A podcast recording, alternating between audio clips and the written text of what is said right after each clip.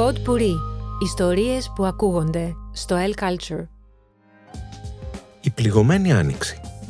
Συζητώντας με ηθοποιούς, σκηνοθέτες, μουσικούς, συγγραφείς, ψηλαφούμε μαζί τις πληγές που τους οδήγησαν στο δρόμο της τέχνης. Είμαι ο Γιώργος Βουδεκλάρης και καλεσμένος μας είναι ο ηθοποιός και σκηνοθέτης Γιάννος Περλέγκας. Καλώς ήρθατε, φίλτατε Γιάννο Περλέγκα. Γεια σου Γιώργο μου. Γεια σου Γιώργο μου. Ε, να ξεκινήσουμε από την αρχή αρχή. Ό,τι θέλεις. Από το σπίτι που βρέθηκες, ήταν δεδομένο ότι θα καταλήξεις στο θέατρο; Ήταν αναπόφευκτο; Ήταν μάλλον αναπόφευκτο, ναι. Σε συνδυασμό όχι μόνο για το σπίτι λόγω ιδιωτήτων των γονέων, αλλά αν το συνδυάσουμε και με μια φοβία που είχαν και οι δύο γονείς προς ε, κάτι σωματικό, μην πάθω τίποτα κτλ.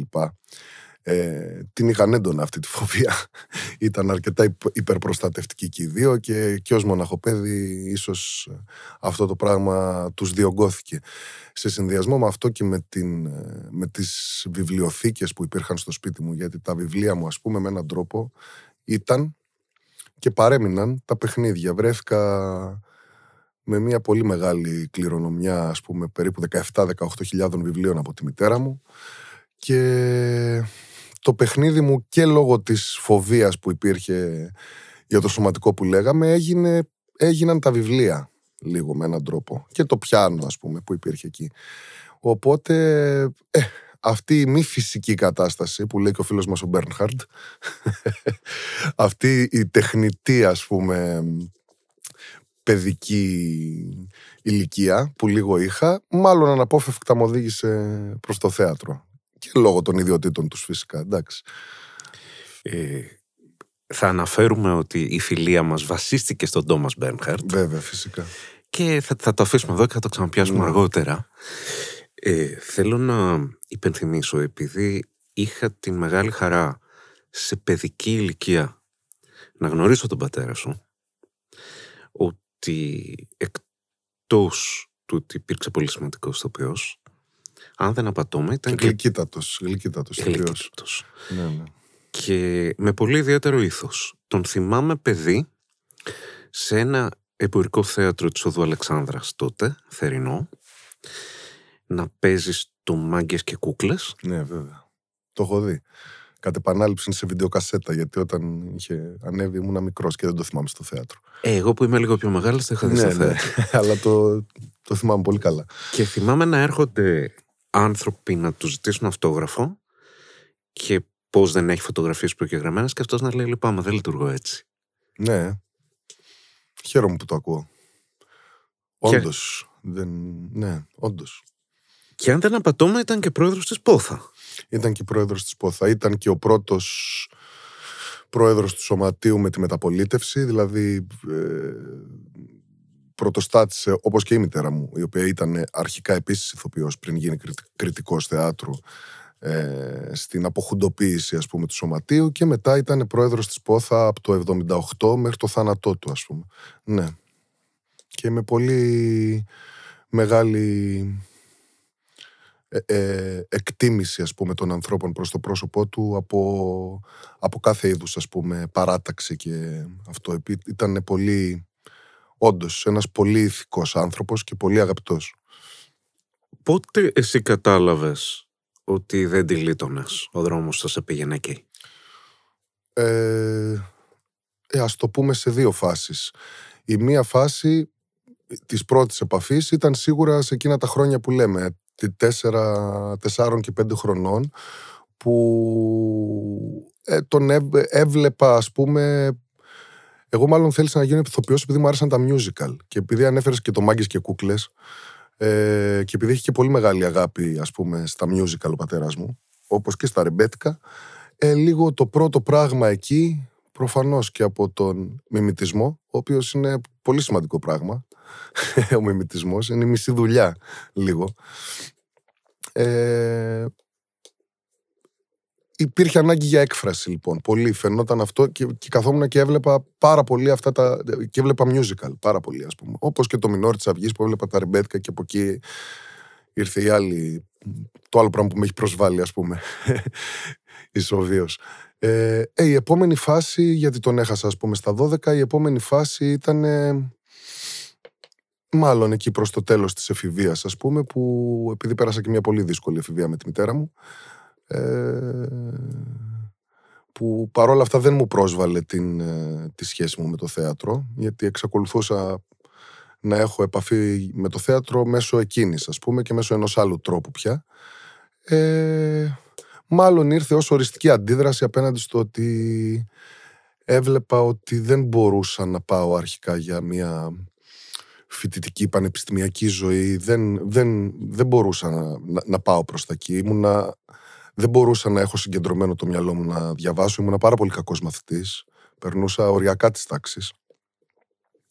Αυτή ήταν η δυσκολία της εφηβείας. Σε τι εντοπίζεται, χωρίς να θέλω να γίνω αδιάκριτος βέβαια; Ε, στο μεγάλο ακατέργαστο και ατελείωτο θρήνο της μητέρας μου.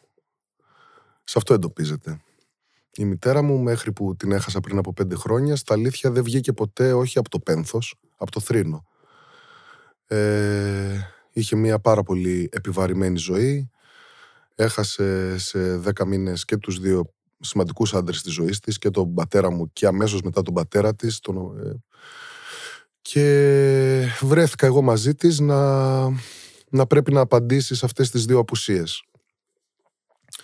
Παρόλα αυτά, ενώ είχε αυτό το θρήνο, ταυτόχρονα ήταν μια πάρα πολύ ζωντανή, έξυπνη και μαχητική γυναίκα. Δοσμένη αθεράπευτα στον, στην προσπάθεια και στον αγώνα. Δεν, δεν ήταν, ενώ ήταν θρηνητική, δεν ήταν ητοπαθής. Ε, και έτσι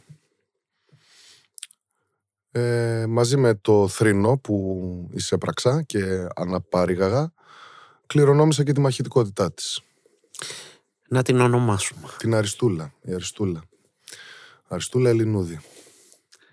Ε, θεωρώ σημαντικό να μνημονεύουμε ε, ανθρώπους και Έτσι, πράγματα. Εντάξει. Και ήταν και ε, εγώ έχω περάσει και τη δυσκολία με το ότι με αυτό που ασχολήθηκα, δυστυχώς ασχολιόταν και η μητέρα μου και ήταν και κριτικός αυτού που ασχολιόμουν.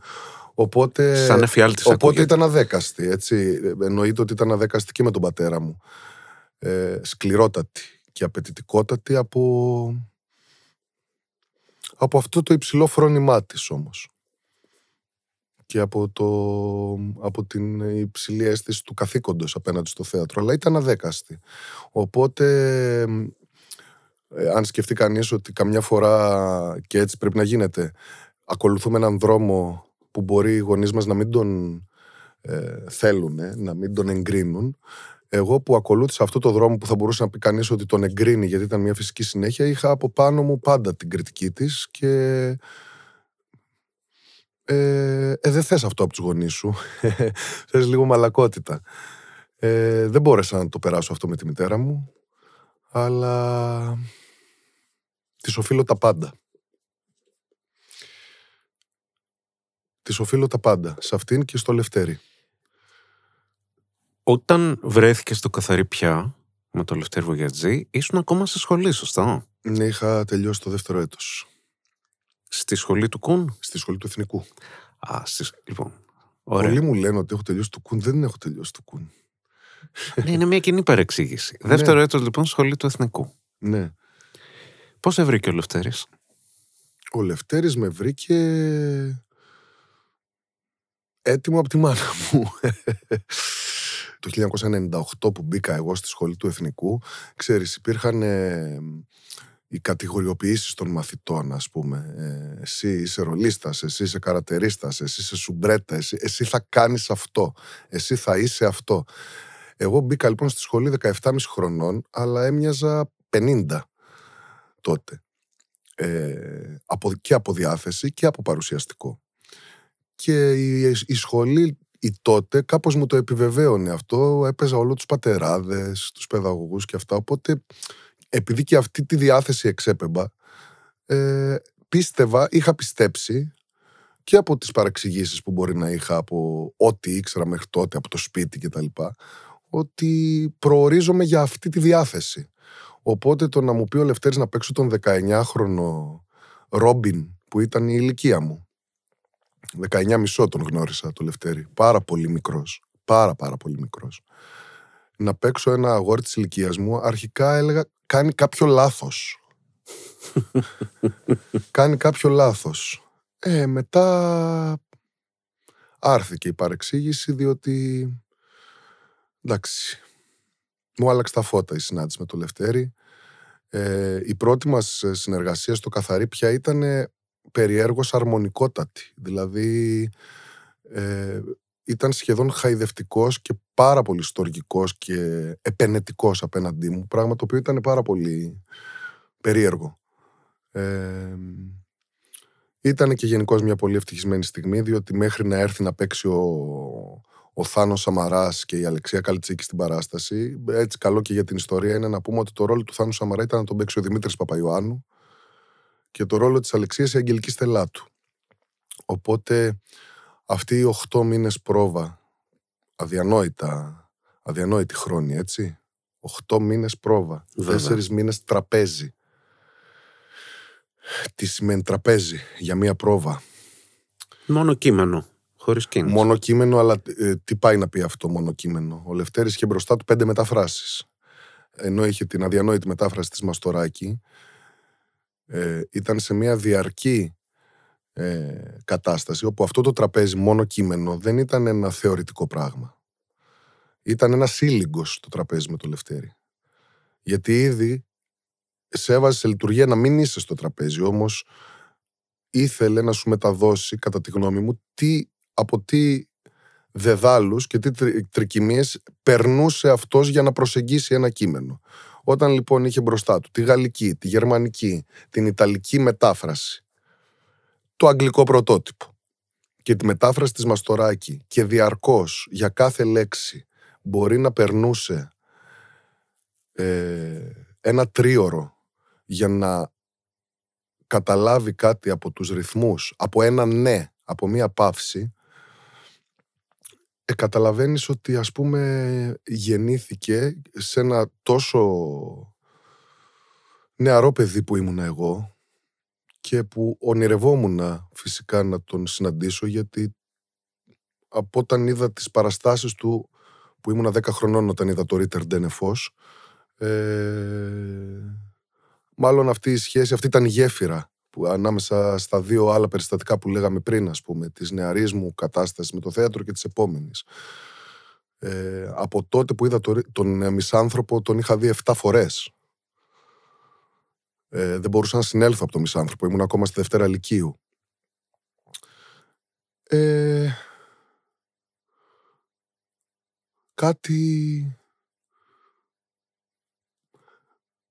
κάτι συγκεντρώθηκε εκεί από μένα πάρα πολύ και εντάξει, δεν μπορούσα να μην βιώσω ως κάτι πολύ μεγάλο αυτό το πράγμα. Αν βάλουμε μέσα το πόσο καθοριστική ήταν και η επίδραση του Παπαϊωάννου σε όλο αυτό που επίσης για την ιστορία καλό είναι να πούμε ότι χάρη στον Παπαϊωάννου τόλμησε ο μέχρι τότε πιο αστικός Λευτέρης να πάρει το ρίσκο του ανεβάσματος της Σαρακέιν. Ε, Παπαϊωάννου πρόσφερε πάρα πολλά σε αυτή την παράσταση. Εδώ λέμε ότι κιόλας ότι ήταν πέντε μήνες εκεί ήταν να παίξει το ρόλο του Καρλ. Ε, ε, ήταν πολύ σπουδαίο. Δούλεψα και αμέσως μετά μαζί τους στην τελευταία παράσταση της ομάδας Εδάφους στο Για Πάντα και ξεκίνησα έτσι, με αυτούς τους δύο ανθρώπους. Ε, μετά οι απαιτήσεις έγιναν πάρα πολύ μεγάλες από τον εαυτό μου και ταλαιπωρήθηκα και ταλαιπώρησα τους επόμενους σκηνοθέτες με τους οποίους δούλεψα μαζί πολλά χρόνια λόγω αυτής της πολύ πρώιμης επαφής μου και διαμορφώθηκα πολύ ιδιαίτερα. Όταν είναι κανείς 19,5 χρονών και είναι και η πρώτη του δουλειά είναι... Πρώτη δουλειά Σάρα Κέιν, Λευτέρης Βογιατζής, Δημήτρης Παπαϊώνου. Είναι και μεγάλη... πρώτη φορά που βγαίνει στη σκηνή και το πρώτο πράγμα που ακούς είναι «γδίσου». Βέβαια. Έτσι. Γδίσου και φόρα τα ρούχα της Αμαλίας. Ναι. Ε, δεν μπορώ να μη σκεφτώ με όλη την τεράστια τύχη που αποτελεί αυτό τεράστια. μαζί και τη λέξη τραύμα. Φυσικά, μετά κιόλας ε, που κάναμε, έμεινα τρία χρόνια κοντά στο Λευτέρι, ε, γιατί τρία χρόνια κράτησε η Σάρα Κέιν και η Αναγνωστάκη, που ήταν αμέσως μετά. Σε εσάς που με ακούτε. Σε εσάς που με ακούτε, με, με την παρένθεση της επιστροφής μου στη σχολή μεν για το τρίτο έτος, αλλά σε συνεχή επικοινω... επαφή με το Λευτέρι, επανάληψη του καθαρή πια και προετοιμα... προ-προετοιμασία των προβών της Αναγνωστάκη. Ε, στην Αναγνωστάκη αυτό το ιδηλιακό πράγμα που υπήρχε ανάμεσά μας ανατράπηκε πλήρως. Με, με ξέσκησε και καλά μου κάνε. Καλά μου κάνε. Βεβαίως με τραυμάτισε ταυτοχρόνως, ενώ τραυμάτισε την... όχι την αυτοπεποίθησή μου, την ε, ενίσχυσε μάλλον, επειδή αυτό ήταν πολύ διωγγωμένο και από την μητέρα μου, την, την απαιτητικότητά μου και την ανασφάλειά μου για το αν είμαι αρμόδιος να κάνω αυτό που κάνω. Ε, αλλά μέσω αυτού του πράγματος και με τα χρόνια αφού το απάλυνα αυτό που αυτό απαλύνεται μόνο με την πολλή εμπειρία και με τα πολλά χιλιόμετρα πάνω στη σκηνή που τα έχω κάνει έχω κάνει πολλά χιλιόμετρα, αυτό βέβαια δεν σημαίνει και τίποτα αλλά μέσω των πολλών, των πολλών χιλιόμετρων αυτή η ανασφάλεια απαλύνθηκε όμως από την άλλη νιώθω και τυχερός που έχω αυτή την ανασφάλεια. Με κρατάει πάντα ανήσυχο.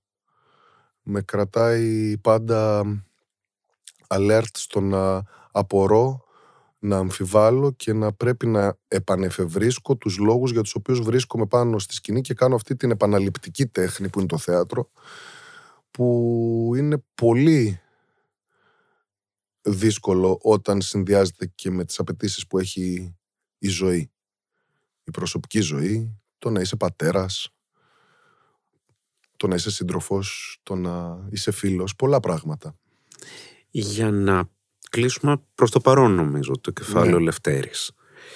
Ε, δεν μπορώ να μην ρωτήσω, επειδή έχει γίνει τεράστια συζήτηση τα τελευταία δύο χρόνια και σε σχέση με κακοποιητικές περιοχές και τα ναι, ναι. Το ζήτημα για μένα, από το πώς γνώρισα εγώ το Λευτέρη, είναι ότι ήταν τέτοια η προσωπική του οδύνη και η προσωπική του ε, αιμονή σε αυτό το οποίο έκανε, που έτσι μεταδιδόταν και στους άλλους. Αν Θέλω ήθελες να... να το δεις έτσι βεβαίως, γιατί έτσι είναι, όπως το λες, ακριβώς. Αυτό το με ξέσκησε που είπες. Θέλω να μου το μεταφράσεις. Πώς λειτουργούσε αυτό το πράγμα στην πρόβα; Μα για να σε ξεσκίσει, ε, ξεσκιζόταν πρώτα ο ίδιος εκατομμύρια φορές. Δηλαδή, αυτό που έπαιρνες εσύ και εν μέρη ήταν ως κακοποιητικό και ως χειριστικό ας πούμε ε, και ότι δεν μπορεί ρε παιδί μου να βρει έναν τρόπο να τα κάνει λίγο τα πράγματα πιο απαλά με πιο αγάπη. Δεν φερόταν στον εαυτό του όμως με αγάπη. Ήταν τόσο απαιτητικός από τον εαυτό του που δεν ε, ε, μπορούσε να σκεφτεί εκείνη την ώρα. Σκεφτόταν τις 100 ώρες που τον απασχολούσε μία δική σου λέξη που είχες να πεις εσύ δεν μπορούσε να διανοηθεί ότι αυτές τις 100 ώρες που δαπανά αυτός εκτός από την ώρα που σε βλέπει δεν τις δαπανάς κι εσύ. Και με έναν τρόπο είχε δίκιο γιατί ας πούμε αν δούμε και τι λέει ο... Γιατί έλεγε ότι η πρόβα πρέπει να είναι χαρά. Βέβαια δεν δημιουργούσε καμία συνθήκη να έχει πρόβα χαρά.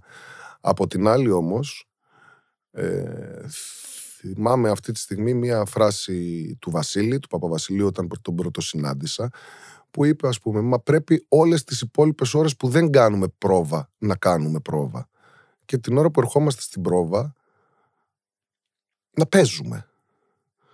Η πρόβα δεν είναι την ώρα της πρόβας. Η πρόβα είναι με έναν τρόπο όλη, όλη η υπόλοιπη ώρα πρέπει να είναι δουλειά γιατί εκείνη την ώρα ε, πρέπει να παίξεις, ας πούμε. Αυτό λοιπόν ενώ ο ίδιος ο Λευτέρης έπαιζε δεν δημιουργούσε τις συνθήκες του παιχνιδιού.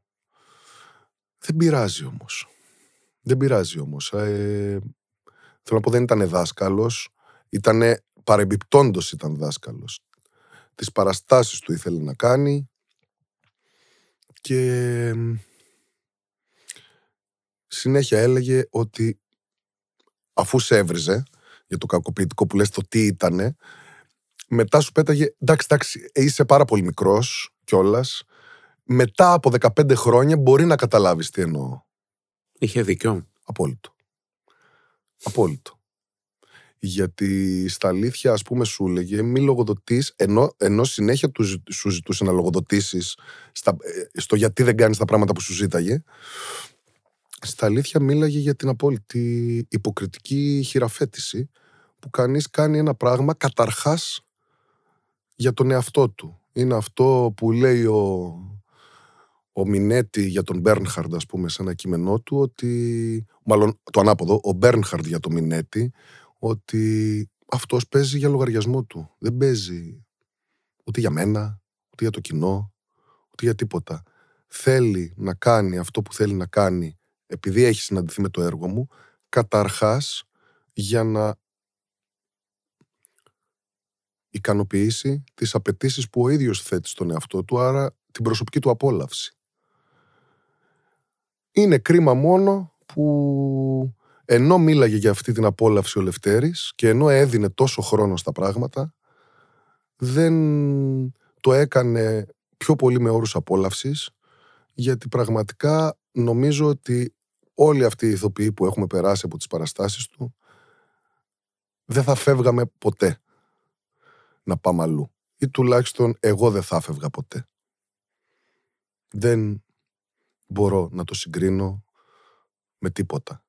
Ήταν σαν να είσαι στο εργαστήριο του συγγραφέα με το Λευτέρη. Ήταν ένα πράγμα τεράστιο και μοναδικό. Αρκεί να είχες τα μάτια να το δεις.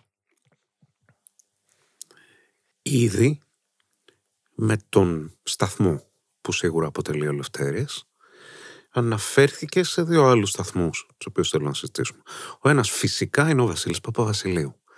Να σκεφτούμε ότι την πρώτη παράσταση την οποία εγώ είδα στα 13 μου συνυπήρξαν οι δύο μαζί στη σπασμένη στάμνα. Έλαντε. Να ήμασταν Έχεις μία την τύχη μίγα... αυτή να το είδες. Το Αυτό. είδα. Στα 13 μου. Ε, να ήμασταν μία μίγα στον τοίχο σε αυτή την πρόβα, ας πούμε, όπου ήταν μαζί ο, Λευ... ο Λευτέρης και ο Βασίλης Παπαβασιλείου. Θα έχει και πλάκα τότε μάλλον. Ίσως. Πιθανότατα. Πιθανότατα να είχε αρκετή πλάκα, γιατί εντάξει ήταν πολύ αστεία έτσι. Ας μιλήσουμε λοιπόν για τον Βασίλη Παπαβασιλείου. Τι να πρωτοπώ. Εγώ στα αλήθεια με αυτούς τους δύο ανθρώπους ευχήθηκα να συναντηθώ γιατί το θέατρο πέρα από την προσωπική φιλοδοξία του καθενός η οποία δεν είναι καθόλου αμεληταία ε, και σίγουρα έχει τη σημασία της και την αξία της το θέατρο είναι με ποιον εύχεσαι να συναντηθείς.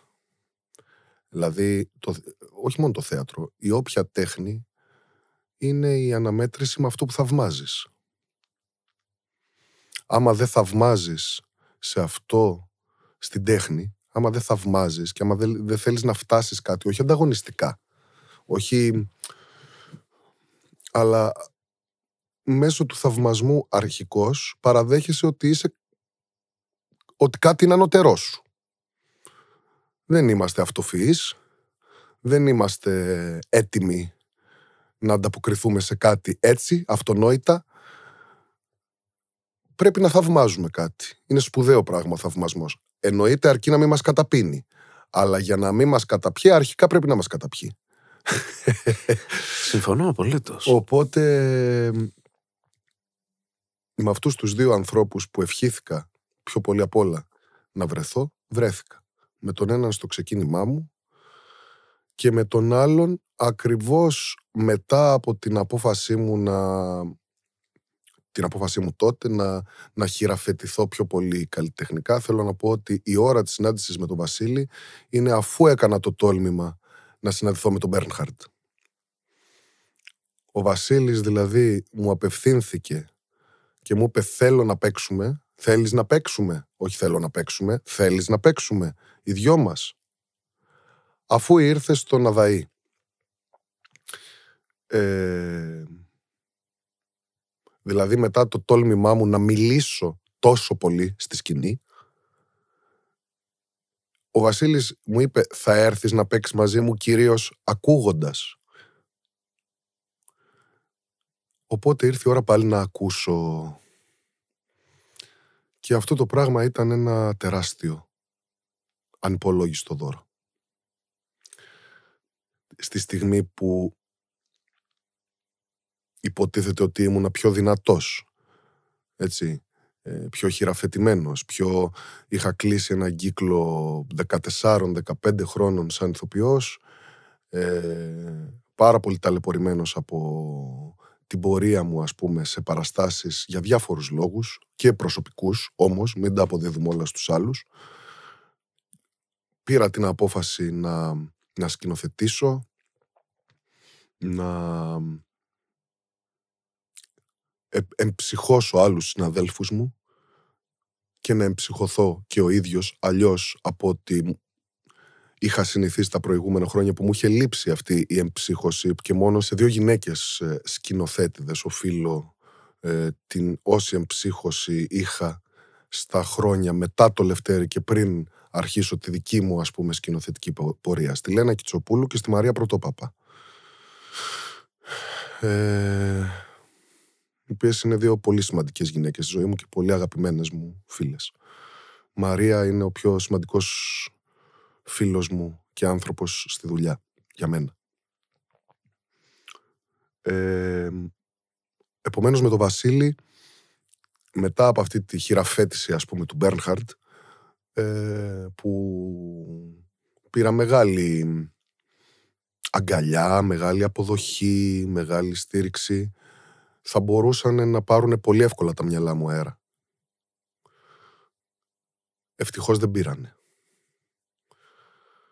Αυτό οφείλεται και στο δικό μου χαρακτήρα και στην κατάρτιση την οποία μου είχε δώσει η μητέρα μου, αλλά οφείλεται σε πολύ μεγάλο βαθμό και στη συνάντηση με τον Βασίλη, ο οποίος γύρωσε πάρα πολλά πράγματα σε σχέση και με το Λευτέρη σε μένα. Δηλαδή; Ο Λευτέρης υπήρξε πιο τυχερός από το Βασίλη σε ορισμένα ζητήματα, ειδικά οικονομικού τύπου. Ο Βασίλης, ε, μην έχοντας ακριβώς μόνιμη στέγη και μην έχοντας και την μανία του Λευτέρη με κάποια πράγματα, ο Βασίλης είναι πιο παιχνιδιάρης. Ο Βασίλης είναι πιο ε, απενοχοποιημένος με το, με το λάθος ή με το, ή με το ότι κάτι μπορεί να είναι τρίπιο ή λίγο αδούλευτο. Ποντάρει πολύ πιο πολύ στο λάθος και στην εμπλοκή των ανθρώπων χωρίς να κάνει το δάσκαλο. Ο Λευτέρης δεν μπορούσε να αφήσει το λάθος εύκολα. Δεν το επέτρεπε. Από την άλλη είχε εξασφαλίσει κάποια πράγματα. Ο Βασίλης, επειδή ακόμα είναι και ε, δραστήριος σε αυτό το πράγμα το οποίο ζούμε θεατρικά ε, έπρεπε να ξανακυνηγήσει αυτονόητα πράγματα. Ο Λευτέρης πέθανε και σε μια εποχή που μέχρι τότε τα πράγματα οικονομικά στο τι σήμαινε το θέατρο ήταν καλύτερα. Και ήταν, μην λέμε ψέματα, ο μεγάλος ευνοημένος με την έννοια όχι ότι δεν άξιζε να είναι ευνοημένος, αλλά ακριβώς επειδή υπήρχαν χρήματα για τις παραστάσεις του Λευτέρη, του επιτρεπόταν να κάνει και όλους αυτούς τους μήνες πρόβα.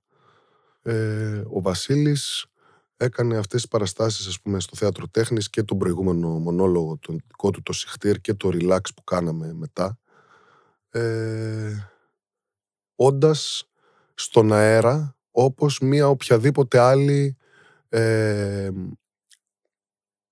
άπειρη θεατρική ομάδα νέων.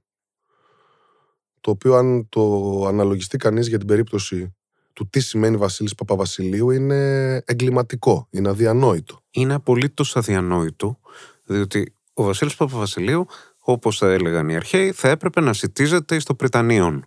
ναι. Θα έπρεπε το Υπουργείο Πολιτισμού να τον ρωτάει πολύ απλά τι θέλει να κάνει; Και να του δίνει τα μέσα να το κάνει. Ευτυχώς δεν έχει βέβαια αυτή την απέτηση. Ευτυχώς. Προς τιμήν του. Δηλαδή θέλω να πω, έχεις απόλυτο δίκιο. σε αυτό. Έτσι θα έπρεπε να είναι. Έτσι θα έπρεπε να είναι. Αλλά έχει πολλούς τόνους ε, σοφίας και αξιοπρέπειας ο Βασίλης. Για να περνάει και την περιπέτεια του καιρού μας, η οποία είναι πολύ μεγάλη και πολύ πληγωτική για όποιον είναι αφοσιωμένος σε αυτή την υπόθεση που λέγεται θέατρο. Θα σου πω κάτι που δεν σου το έχω ξαναπεί ως τώρα. Όταν είχα δει το Αδαΐσκιο παράφρον στην πειραματική σκηνή, ε, λατρεύοντας και εγώ τον Μπέρνχαρτ, είχα εντυπωσιαστεί βαθύτατα. Όταν είχα δει το Relax My Notice, δεν θα ξεχάσω δύο πράγματα.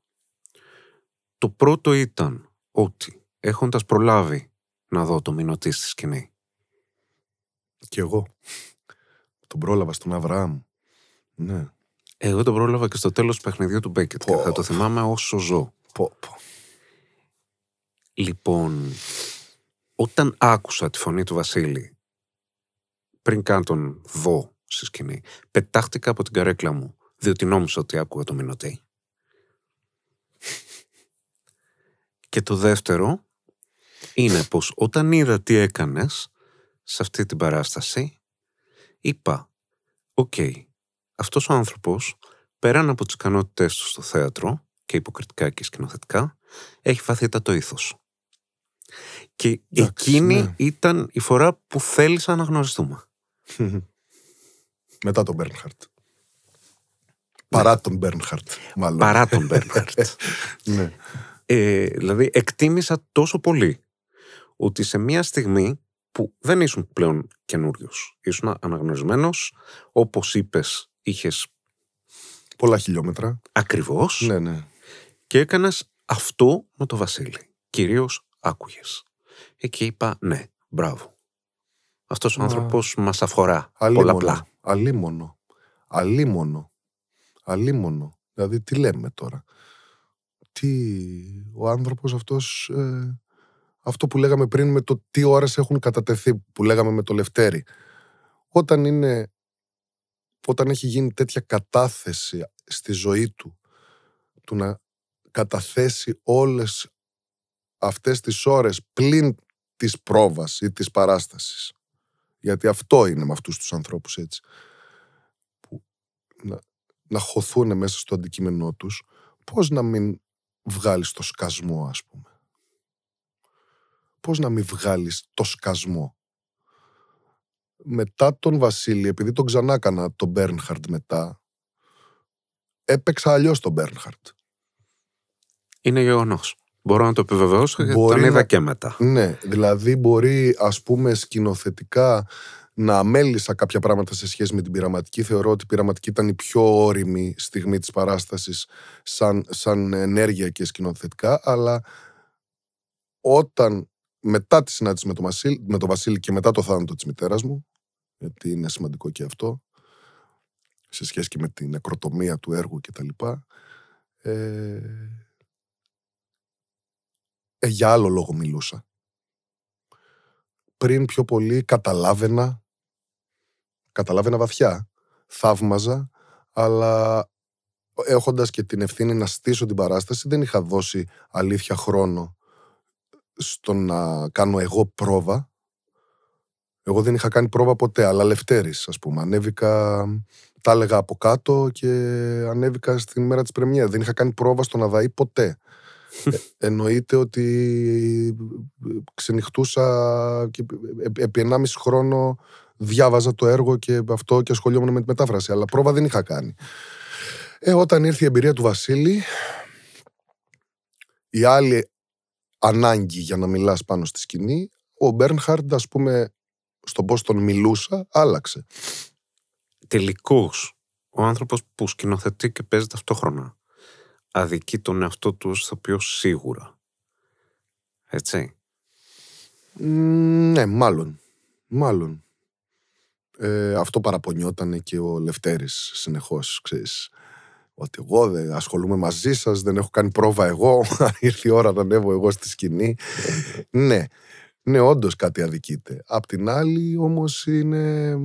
Ακόμα και αν αδικείται, είναι ένας άνθρωπος που έχει αναπνεύσει όλη την ώρα για να φτιάξει έναν ολόκληρο ρυθμό οπότε και πάλι θα ανταποκριθεί με κάποιο τρόπο δεν ε, ανταποκρινόμουν δεν είναι απλά λέω τι απαιτήσεις είχα από τον εαυτό μου γιατί όντως μίλησα αλλιώς από την πρώτη χρονιά στην πειραματική, στην τρίτη χρονιά, ας πούμε, στο, στο πορεία. Στο πορεία.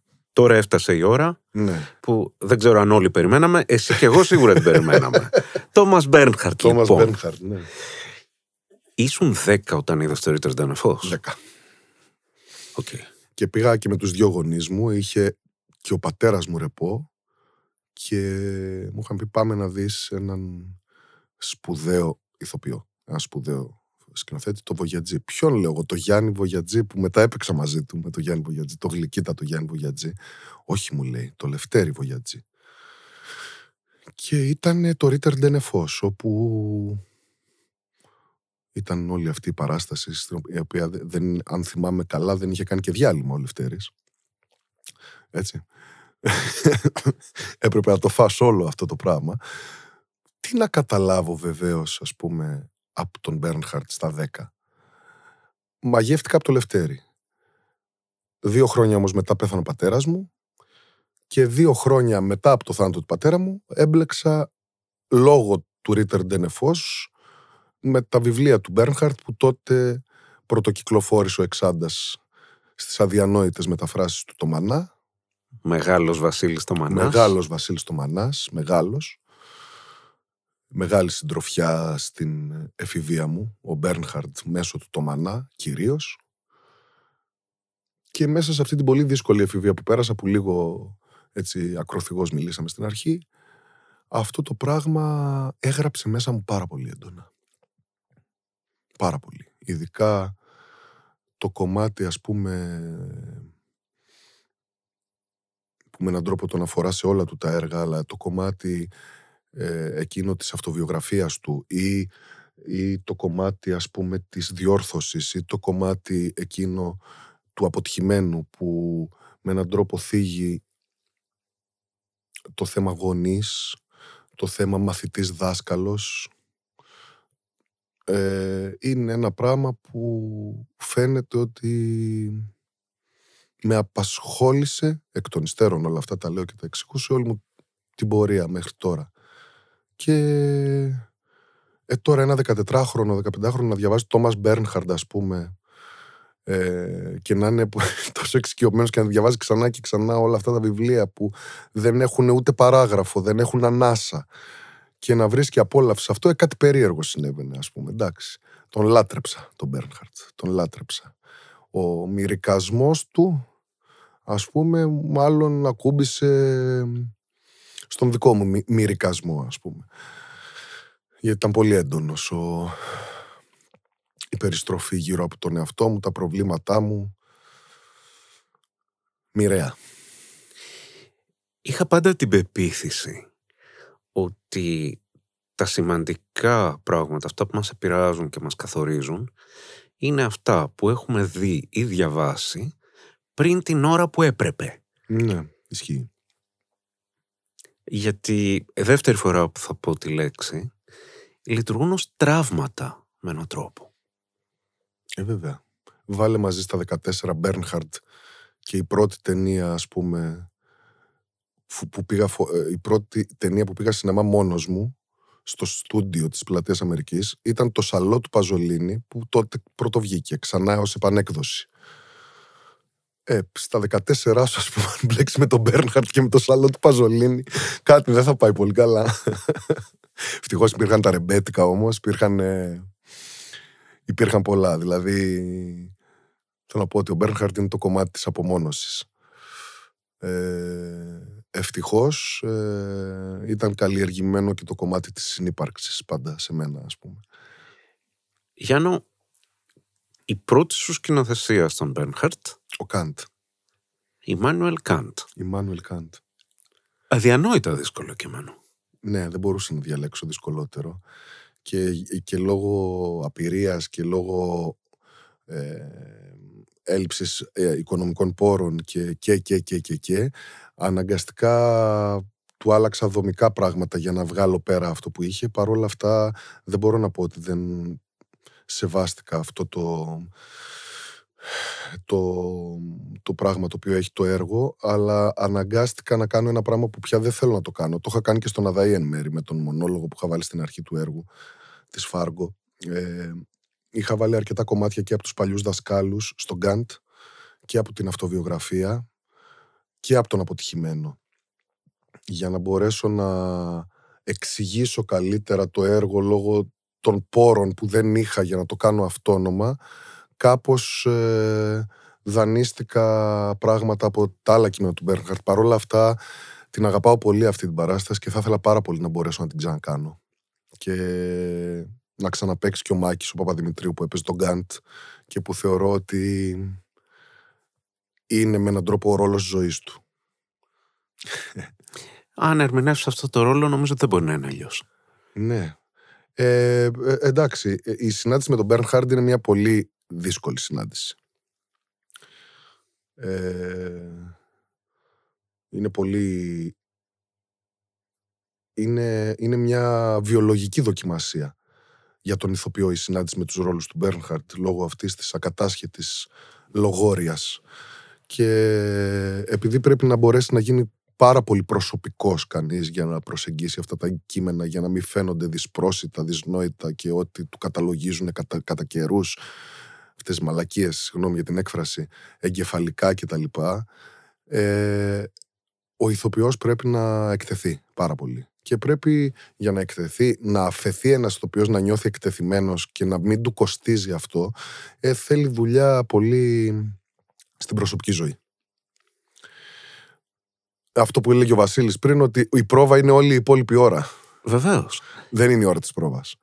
Ε, στη συνάντηση με τέτοιου είδους κείμενα, ηλικιωδών απαιτήσεων, ας πούμε, ε, είναι τεράστια η προσωπική δουλειά. Εγώ πιστεύω ακόμα ότι με τον δόκτορα, ας πούμε, του Αδαούς, δεν έχω συναντηθεί. ακόμα. Δεν έχω την ηρεμία να συναντηθώ. Θέλω να ξανασυναντηθώ για να το κάνω με άλλου είδους αναπνοή πια. Γιατί είναι και συγγραφέας της αναπνοής, έτσι. Βέβαια. Εγώ θα αποτολμήσω να πω ότι όχι απλώς δεν είναι εγκεφαλικό ο Μπέρνχαρτ. Ο Μπέρνχαρτ είναι η περιδίνηση που κάνει ένα σώμα σε ελεύθερη πτώση. Ναι, ισχύει. Αυτού είναι και η επανάληψη. Δεν έχει πολύ πρωτοτυπία αυτή η κίνηση. Όχι. Δεν έχει. Όταν μάλιστα τα σώματα του με τον ένα ή με τον άλλο τρόπο είναι ανάπηρα. Δηλαδή έχουν, ή έχουν μια φυσική αναπηρία, πολύ συχνά, ή έχουν μια... ή είναι σαν ανάπηρα ακριβώς επειδή είναι πάρα πολύ ασκημένο το κεφάλι. Ακριβώς επειδή είναι πάρα πολύ ασκημένο το κεφάλι και η, η μυς του στόματος. Ο Αδαής και ο Παράφρον είναι πέραν από μια σπουδαία κατά στιγμή στο θέατρο τα τελευταία χρόνια, είναι και μια μοναδική περίπτωση ενός έργου μάλλον δυσανάγνωστου, το οποίο ευτύχησαν παιχτεί τρεις φορές. Ναι, ναι, με τεράστια εμπορική επιτυχία.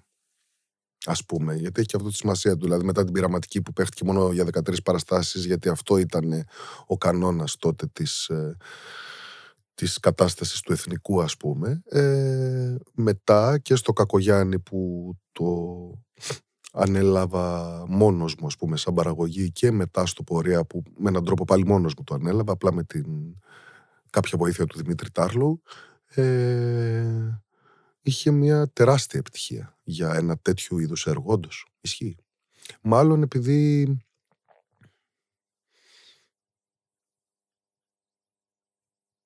η πρόθεση του προσωπικού, αυτό που λέγαμε πριν, υπήρχε.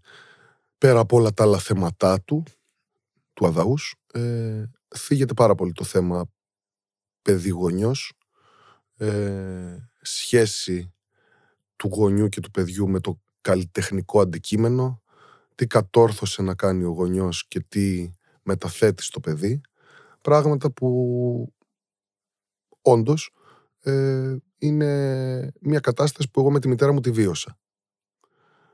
Αυτό πάλι εκ των υστέρων το κατάλαβα. Δεν το ήξερα στην αρχή, προσεγγίζοντας το έργο. Το έργο το προσέγγιζα από, τον, από θαυμασμό και από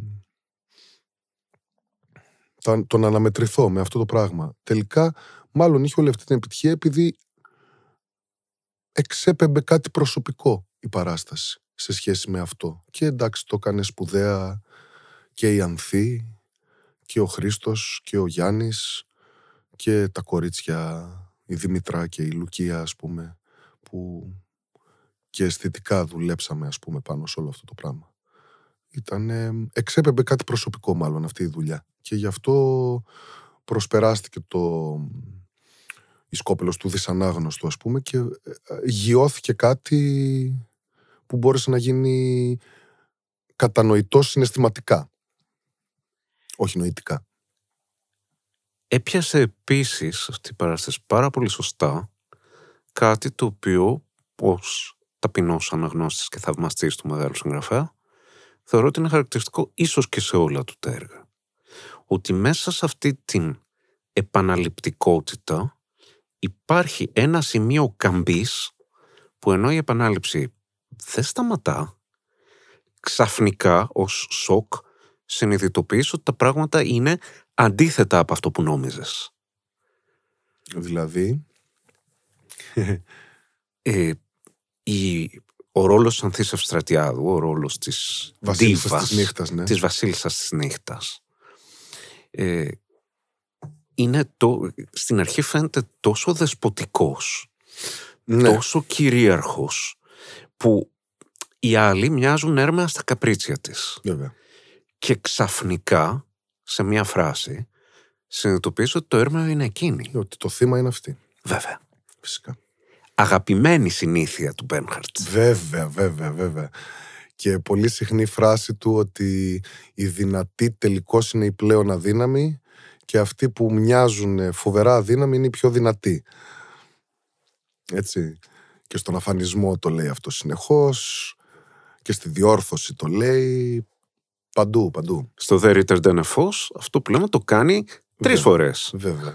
Δηλαδή και οι τρεις είναι θύτες, όπως και οι τρεις είναι θύματα. Έτσι, έτσι είναι. Και σε ένα σωρό άλλα έργα του θεατρικά τα οποία μακάρι αν, ε, γιατί ξέρεις εγώ μετά ε, σε σχέση με την μετέπειτα σκηνοθετική μου πορεία ε, λιδωρήθηκα αρκετά για την αιμονή μου με τον Μπέρνχαρντ, ας πούμε, ξεκινώντας από αυτά τα δύο έργα και μάλιστα και τότε έλεγα και ακόμα μπορώ να το πω ότι θα μπορούσα, θα ήθελα να περάσω τη ζωή μου αναμετρώμενος μόνο με αυτόν. Ε, Το έχει κάνει σε μεγάλο μέρος της ζωής του ο Μέγας Κριστιαν Το Λούπα. έχει κάνει σε μέγα μέρος της ζωής το Μέγας Κρίστιαν Λούπα. Αυτό ισχύει, αλλά ας πούμε, ναι. Εδώ δεν είναι έτσι τα πράγματα. Τέλος πάντων, εύχομαι, επειδή υπάρχουν, ε, δόξα τω Θεώ, έχει γράψει πάρα πολλά θεατρικά έργα, τα οποία είναι αριστούργήματα. Να αναφέρω το μια γιορτή για τον Μπόρις. Το μια γιορτή για τον Μπόρις που ήταν να το κάνω αρχικά αντί του Αδαούς με τη Μαρία Πρωτόπαπα. Αυτό ήταν το αρχικό σχέδιο. Να γίνει το μια γιορτή για τον Μπόρις. Λόγω όμως της ε, ελλειπούς χρηματοδότησης, γιατί το, το μετέφρασα το μια γιορτή με- για τον Μπόρις με την Ισμήνη Θεοδροπούλου που μεταφράσαμε και τον Γκάντ. Τελικώς, επειδή δεν υπήρχαν, δεν επαρκούσαν τα χρήματα για την παραγωγή αυτό, ε, έγινε ο Αδαής. Ε, έτσι για, για την ιστορία. Ε, ναι. Η συντροφιά του κυνηγιού, το οποίο είναι ένα αδιανόητο έργο. Η δύναμη της συνήθειας βεβαίως. Υπάρχει, Πολλά, φοβερά πράγματα. ξέρω ότι θα μου πεις όλα, Ναι, ναι. αλλά υπάρχει κάτι από αυτά στα πλάνα σου; Μακάρι να υπήρχαν όλα. Δεν, ε, δηλαδή ένα έργο του που θέλω πάρα πολύ να κάνω είναι, είναι η διάσημη. Είναι ένα έργο που παίχτηκε μόνο μία φορά ε, στο φεστιβάλ του Ζάλτσμπουργκ. Έγινε φοβερό σκάνδαλο διότι έφυγε τον Κάραγιαν, ε, ε, ε, ε, έφυγε από αυτό και είναι ένα καταπληκτικό έργο που μία παρέα ε, λυρικών τραγουδιστών, ηθοποιών, σκηνοθετών, διευθυντών ορχήστρας, εκδοτών, ε, κάθεται και τρώει μετά από μία όπερα. Ε, αυτό είναι το πρώτο μέρος του έργου και στο δεύτερο μέρος του έργου όλοι αυτοί έχουν από δίπλα το ομοίωμα του ειδόλου τους. Δηλαδή ας πούμε ο διευθυντής ορχήστρας ας πούμε έχει δίπλα τον, τον, τον Τοσκανίνη ως κούκλα ε, ή ο σκηνοθέτης έχει τον Μαξ Ράινχαρτ ως κούκλα και στο τέλος ας πούμε αυτά τα είδωλα που κάθονται και τρώνε μαζί με τα είδωλά τους και τους λιβανίζουν τα είδωλα αυτά όλα τα, τα, τα σκοτώνουν, τα κατακρεουργούν πάνω στη σκηνή. Ε, ένα αδιανόητο έργο το οποίο είναι λίγο αδύνατο να γίνει ε, θα ήθελα πάρα πολύ να το κάνω. το έχω μεταφράσει. Έχω κάνει ήδη το πρώτο χέρι της μετάφρασης. Εντάξει, όνειρο θερινής νυχτός. Καλά είναι αυτά. Μια χαρά. Αναφερθήκαμε πολλές φορές στο ρομπέτικο. Ναι. Εγώ αναφέρθηκα. Γεγονός. Και επειδή και αυτός σίγουρα είναι σταθμός, θέλω λίγο να, να δούμε τι συνέβη με αυτό. Ε, συνέβη η συνέντευξη με τον πατέρα καταρχάς. Δηλαδή παρατηνόταν ε, λόγω και της απώλειας του πατέρα μου η συνάντηση μαζί του. Διότι εκτός από το ότι έπαιζε σε αυτό το σύριαλ που έβαζα να το δω για να τον βλέπω όταν μου έλειπε. Το μινόρε της Αυγής του Φώτη Μεστανέου, έτσι. Το μινόρε της Αυγής του Φώτη Μεστανέου. Ε, ταυτόχρονα είχε, ήταν συλλέκτης ο πατέρας μου. Είχε μανία ήδη από τη δεκαετία του 60.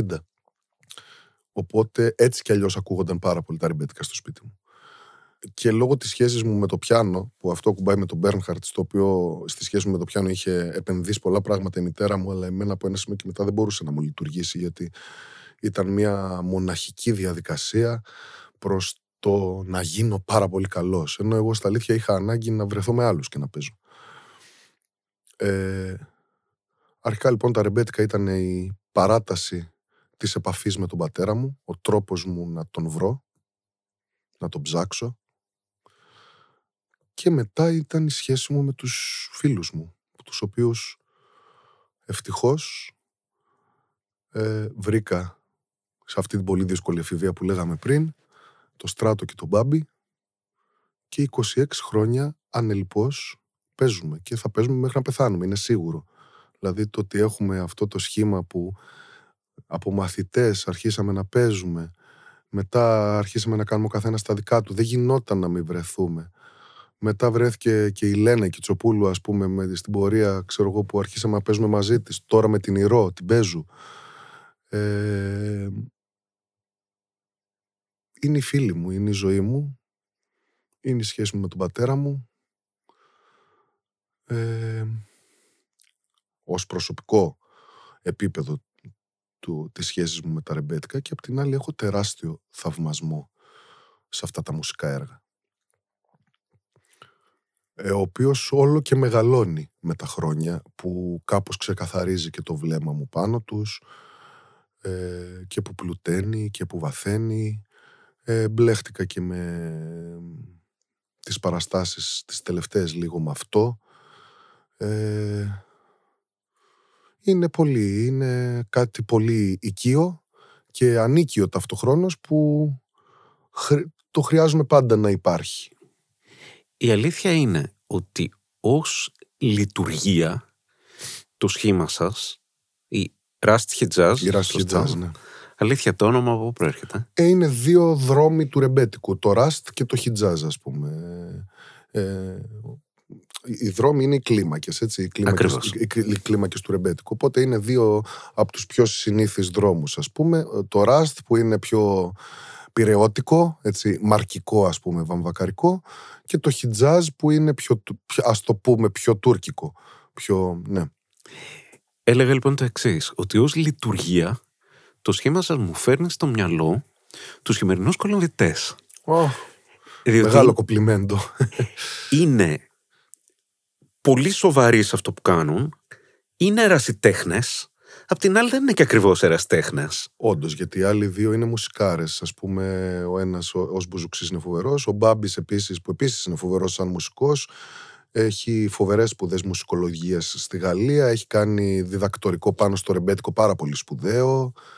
Αντί, ε... Αντίστοιχα, οι κολυμβητέ έχουν τον τρομερό Μιχάλη Σιγανίδη. Ναι, όντως.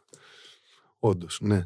Ε, είμαστε ερωτευμένοι μου με αυτό. όντως. Αλλά αυτό, ε, είμαστε και εραστέχνε, κυρίως εγώ, γιατί εγώ, ας πούμε, δεν μπορούμε να πούμε ότι είμαι καταρχάς μουσικός, δεν κατέληξα ως μουσικός, ενώ διδάχτηκα από πολύ νωρίς μουσική.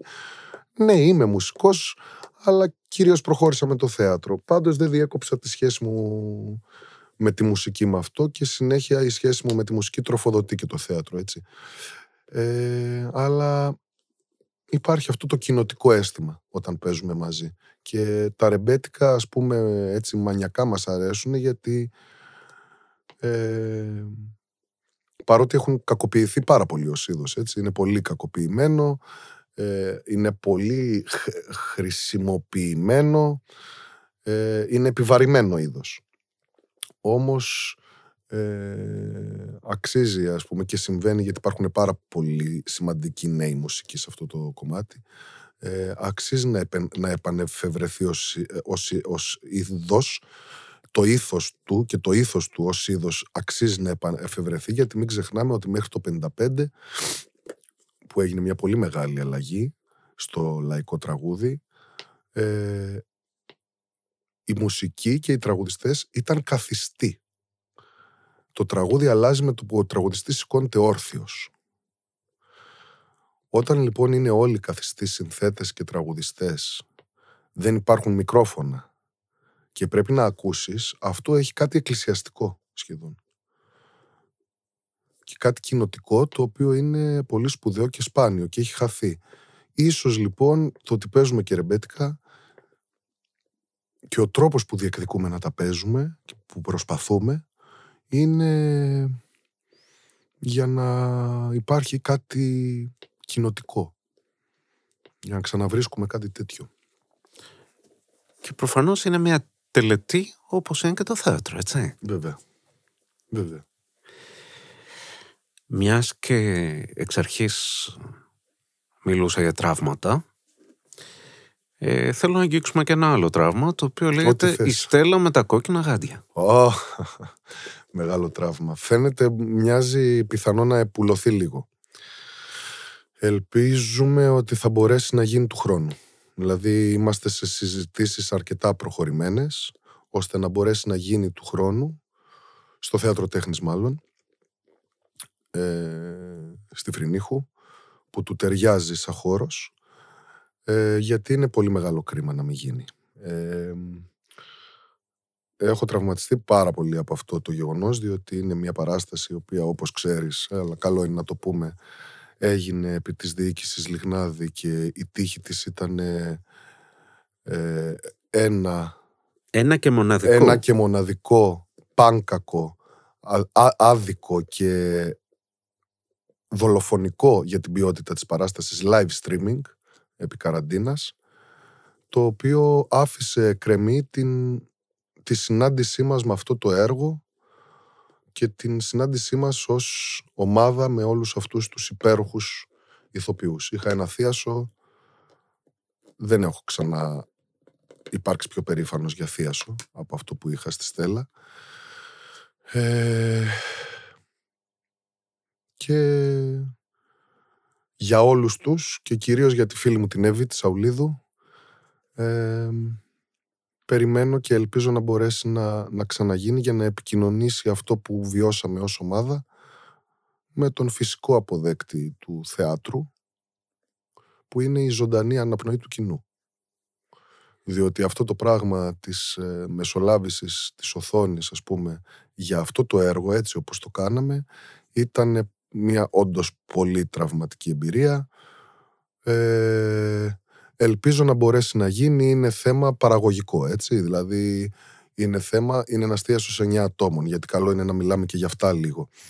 Είναι μια, ε, μια παράτολμη ιστορία εν έτη 2022 να μπορέσεις να πεις ότι θα κάνω μια παράσταση με 9 άτομα η οποία παράσταση εννοείται ότι θα εξακολουθεί να δίνει κάποιες απολαβές στο Εθνικό Θέατρο ε, έχει, ε, διαμεσολαβούν πάρα πολλά πράγματα για να μπορέσουν να γίνουν οι παραστάσεις και να πληρωθούν στοιχειοδός αξιοπρεπώς οι άνθρωποι.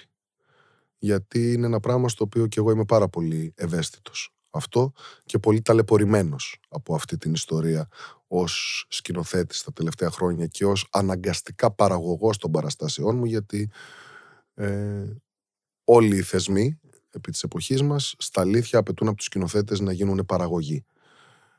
Ελπίζω λοιπόν να μπορέσει να γίνει και να αυτή η επαφή μας με το έργο του Καμπανέλη το οποίο ήταν αποκαλυπτικό γιατί είχα το δώρο να πάρω από, τον, από την κόρη του τον, ε, τον φάκελο με, τα, με όλο το έργο το οποίο δεν έχει καμία σχέση με την ταινία του Κακογιάννη και αποκάλυψε φοβερά πράγματα σε σχέση με την ποιότητα του έργου και με την οριμότητα που είχε τελικά αυτός ο συγγραφέας ε, που εντυπωσιάστηκα πραγματικά. Θεωρώ ότι είναι πολύ σημαντικός συγγραφέας ίσως λίγο παραγνωρισμένος ή λίγο κακοποιημένος κι αυτός με τα χρόνια ας πούμε από τις αναγνώσεις του ενδεχομένως αλλά είναι προς ανακάλυψη ο Καμπανέλης νομίζω.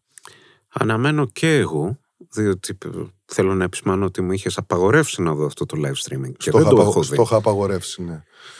Και να πούμε... Και μου επιτέθηκαν πολλοί συναδελφοί σου για το πώς επιτέθηκα στο live streaming ε, ο, καθέν, ο καθής και τα όπλα του. ο καθής και τα όπλα Εγώ του. ξέρω ότι το live streaming δεν είναι θέατρο. Γι' αυτό και έχω αρνηθεί και να γράψω για οτιδήποτε έχω δει σε live streaming. Και θα εξακολουθήσω να αρνούμε, εάν του βρεθούμε πάλι σε μια τέτοια θέση. Δεν αποκλείεται. Αλλά δεν γίνεται να μην υπογραμμίσω. Είναι καινούργιο παιχνιδάκι. Καινούργιο εμπόριο. Σίγουρα. Το live streaming. Σίγουρα. Αλλά δεν γίνεται και να μην υπογραμμίσω ότι το να γίνει μια παράσταση, πρόβες, διανομή, σκηνογραφία, όλα αυτά, ακόμα και ως έξοδα, και να γίνει μία φορά και μοναδική live streaming, είναι κάτι που δεν έχει ξαναγίνει ποτέ. Και συνέβη και με πολλές παραστάσεις του εθνικού αυτό. Έτσι δεν συνέβη μόνο με τη δική μου, για να μην ε, βγαίνουμε και ως παραπονούμενοι, ξέρεις και αυτά. Και με την παράσταση του Θάνου Παπακοσταντίνου αυτό συνέβη. Έτσι. Δηλαδή. Και τι να κάνουμε. Ναι, όντως δαπανήθηκαν κάποια δημόσια χρήματα. Και πέρα από αυτό, όντως, η συνθήκη της πρώτης καραντίνας μπόλιασε με φοβερά πράγματα την παράσταση. Γιατί οι πρόβες κράτησαν αρκετό καιρό. Κράτησαν όσο καιρό πρέπει να κρατάνε οι πρόβες. Τρεις μήνες. Οπότε αυτό μας ζήμωσε με το έργο. Δεν υπάρχουν πια οι δυνατότητες, ακόμα και στα εθνικά θέατρα, να κάνεις πάνω από δύο μήνες πρόβα. Αφού λοιπόν υπήρξε εντός εισαγωγικών το δώρο αυτού του χρόνου, επειδή δεν άνοιγαν τα θέατρα, η παράσταση ορίμασε. Και αυτή η ορίμανση, το ότι δεν ευωδόθηκε, δεν επικοινωνήθηκε η παράσταση, ήταν όντως πολύ πληγωτικό. Πάρα πολύ πληγωτικό. Έχει μείνει εκκρεμότητα δηλαδή. Αλήθεια. Πώς βγαίνουμε από αυτή τη συνθήκη των εγκλισμών και της πανδημίας στο θέατρο; Πώς βλέπεις να συνεχίζουμε μετά από αυτό το γεγονός; Λέω πάντα, ίσως ως πεσημιστής που μάλλον είμαι, αυτό το οποίο λέει ο Βουελμπέκ, ότι μετά την πανδημία τα πράγματα θα είναι ίδια και λίγο χειρότερα. Πιστεύεις ότι ισχύει; Ως ένα βαθμό ισχύει, αλλά μιας και μίλησες για το θέατρο, ε, αυτός ο εγκλισμός κάτι πρόσφερε. Ε, δηλαδή, εγώ νομίζω ότι και εσύ, επειδή το έχουμε συζητήσει, υπάρχουν τέσσερις ή πέντε παραστάσεις με, που τις έχεις ευχαριστηθεί. Έτσι δεν είναι; Φυσικά. Κάτι, κάτι έκανε λοιπόν στους ανθρώπους του θεάτρου αυτό ίσως. Δηλαδή θέλω να πω ξανά μπορεί να ξαναγύμνασε την ανάγκη για τη συνέβρεση που είναι το θέατρο. Και έτσι μπήκε μία άλλου είδους ενέργεια μες στα έργα. Π.χ. για το έργο της Ηρώς της Μπέζου, τους Ναυαγούς που το ετοιμάζαμε πέρσι, δεν έγινε και ήμασταν αναγκασμένοι να κάνουμε στα αλήθεια πρόβα, μόνο δουλειά για τη δουλειά, χωρίς να ξέρουμε πότε θα το δει κάποιος. Και έγινε στα αλήθεια, άμα βάλουμε και τις φετινές πρόβες που κάναμε και τελικά ανέβηκε μια δουλειά 5-6 μηνών, η, η συσσωρευμένη αυτή ενέργεια που είχαμε από τη μία απεύθυνση αυτού του πράγματος που προβάραμε, προφανώς έκανε καλό στην παράσταση και φάνηκε ότι και εμείς θέλαμε να επικοινωνήσουμε κάτι. Και ο κόσμος από την άλλη επίσης έχει έρθει από τον εγκλισμό πολύ διψασμένος. και εγώ όπως ξέρεις πεσημιστής είμαι πάρα πολύ αλλά, αλλά και κάτι είναι αισιόδοξο υπάρχουν ε, αν συντονιστεί η ανάγκη των ανθρώπων να ξαναβγούν που υπάρχει και δεν πρόκειται να κοπάσει ποτέ στα αλήθεια όσο και αν μας πατάνε ας πούμε στο λαιμό και στο σβέρκο και αν και οι άνθρωποι του θεάτρου επανεφευρίσκουν τους λόγους για τους οποίους θέλουν να κάνουν θέατρο και που είναι η αφορμή πάντα ένα έργο είτε καινούριο είτε παλιό στο οποίο θέλουν να δώσουν κάτι παραπάνω από το να εξυπηρετήσουν την επιβίωσή τους ή μια εμπορική συνθήκη ε, κάτι καλό θα συμβεί. Υπάρχουν ας πούμε παράσταση του Νίκου, ξέρω εγώ, δεν ήταν ένα άλλο τέτοιο παράδειγμα του Καραθάνου. Ε, Ούτε συζήτηση. Έτσι με όλη μου την αγάπη στον Νίκο πιστεύω ότι είναι πιο σημαντική του κατάθεση. Ναι. Κάτι έγινε. Ξανα, μπορεί να ξαναβρήκαμε λοιπόν τον τρόπο να θέλουμε να υπάρχει λόγος να απευθυνθούμε, να υπάρχει λόγος να ανέβουμε πάνω στη σκηνή, το οποίο πρέπει να γίνεται κανονικά με κάθε έργο. Η επιβίωση βέβαια δεν σου επιτρέπει να έχεις τέτοιου είδους αγωνίες συχνά ε, και η επιβίωση και ο κινησμός ας πούμε, που επικρατεί ας πούμε, στο χώρο γιατί είναι ένας χώρος καλός κακός εμπορευματοποιημένος έτσι. Είναι ένα εμπόριο και το θέατρο, είναι μια αγορά.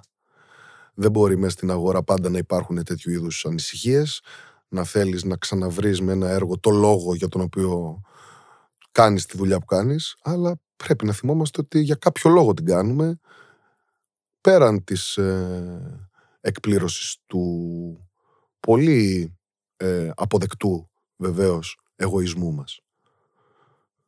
Κάτι είναι μεγαλύτερο από μας στις τέχνες που κάνουμε. Στο Κάτι είναι μεγαλύτερο από μας και αυτό είναι το αντικείμενο. Εκτός από αυτά που αφορούν τον Μπένχαρτ και για τα οποία μιλήσαμε ήδη. Ε, θες να τα πεις όνειρα, θες να τα πεις σχέδια. Τι άλλο υπάρχει στην ατζέντα σου για το μέλλον; Ε, η, η, η, η, Στέλλα, ας πούμε, είναι ένα πράγμα που, που με καίει και ελπίζω να μπορέσει να γίνει από του χρόνου τον Οκτώβριο και να, και να, βρει, το, και να βρει το δρόμο της. Ε, αυτή τη στιγμή συμμετέχω ε, σε μια παράσταση ως ηθοποιός, αλλά υπογράφοντας πάλι και τη μουσική επιμέλεια και, την, ε, και το κείμενο με έναν τρόπο της παράστασης υπογράφω μαζί με τη Μαριάννα Κάλμπαρη στο Θέατρο Τέχνης για ένα έργο για, την, ε, για τη Μαρή Κανίνου. Πάλι δηλαδή εδώ με, με, με το ρεμπέτικο γύρω-γύρω, ε, όπου ερμηνεύω και το τζιτσάνι ας πούμε. Παίζω το τζιτσάνι.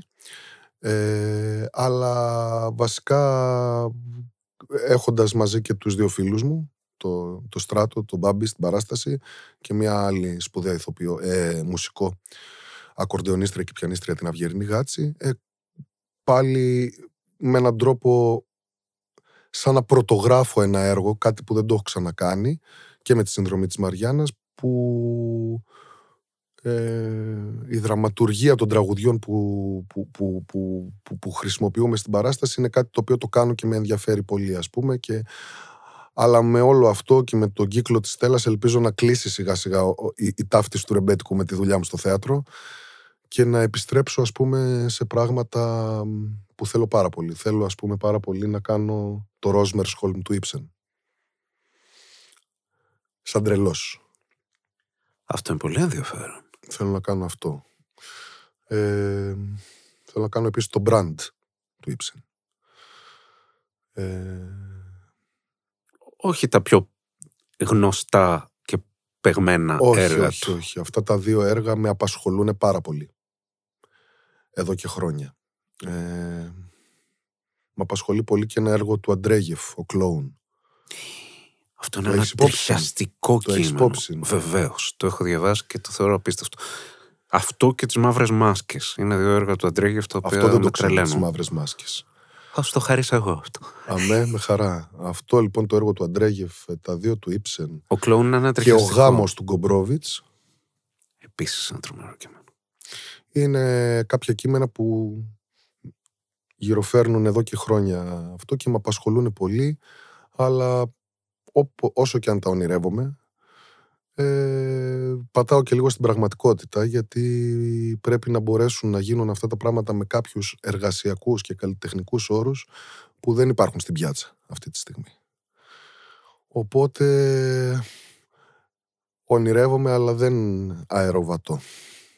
Θα δούμε. Μακάρι. Γιάννο, σε ευχαριστώ πάρα πολύ. Και εγώ σε ευχαριστώ Γιώργο. Πάρα πολύ. Ε, η φιλοδοξία, την οποία ελπίζω σαν βαθμό να επιτύχαμε, ε, είναι αυτές οι συζητήσεις να καταγράφουν όχι την επικαιρότητα, αλλά αυτό που είναι ο άνθρωπος που μιλάει. μακάρι. Και πάλι σε ευχαριστώ. Και εγώ σε ευχαριστώ Γιώργο. Να είσαι καλά.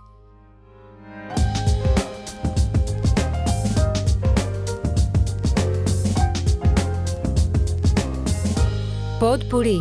Ιστορίες που ακούγονται στο El Culture.